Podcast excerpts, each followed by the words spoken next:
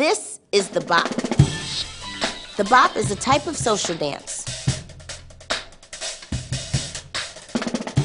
Dance is a language, and social dance is an expression that emerges from a community. A social dance isn't choreographed by any one person. It can't be traced to any one moment.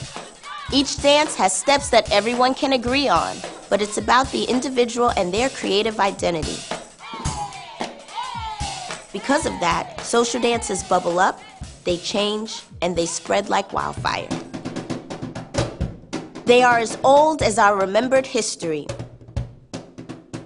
In African American social dances, we see over 200 years of how African and African American traditions influenced our history.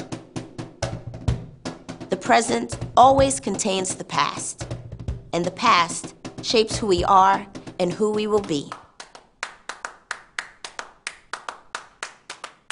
The Juba dance was born from enslaved Africans' experience on the plantation.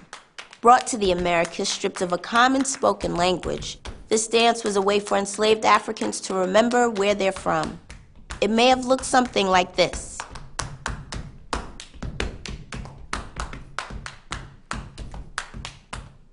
Slapping thighs, shuffling feet, and patting hands.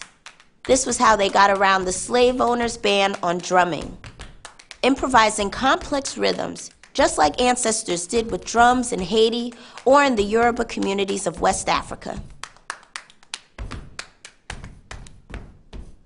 It was about keeping cultural traditions alive and retaining a sense of inner freedom under captivity.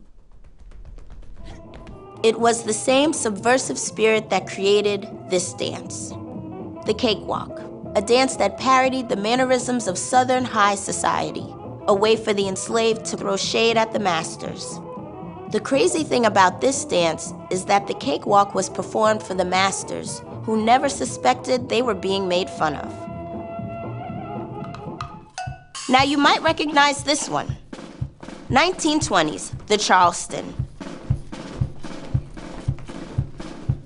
The Charleston was all about improvisation and musicality, making its way into Lindy Hop, swing dancing, and even the Kid 'n Play, originally called the Funky Charleston.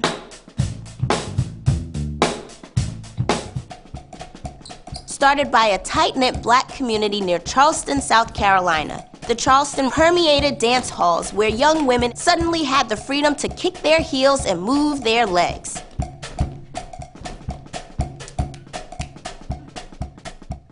Now, social dance is about community and connection. If you knew the steps, it meant you belonged to a group. But what if it becomes a worldwide craze? Enter the twist. It's no surprise that the twist can be traced back to the 19th century, brought to America from the Congo during slavery. But in the late 50s, right before the civil rights movement, the twist is popularized by Chubby Checker and Dick Clark.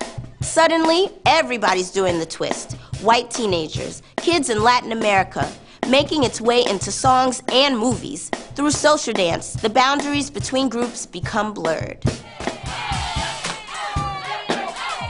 The story continues in the 1980s and 90s. Along with the emergence of hip hop, African American social dance took on even more visibility, borrowing from its long past, shaping culture and being shaped by it.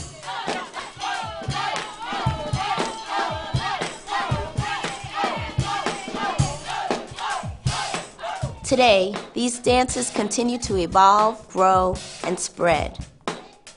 Why do we dance?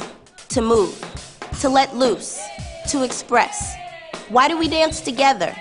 To heal, to remember, to say, we speak a common language. We exist and we are free.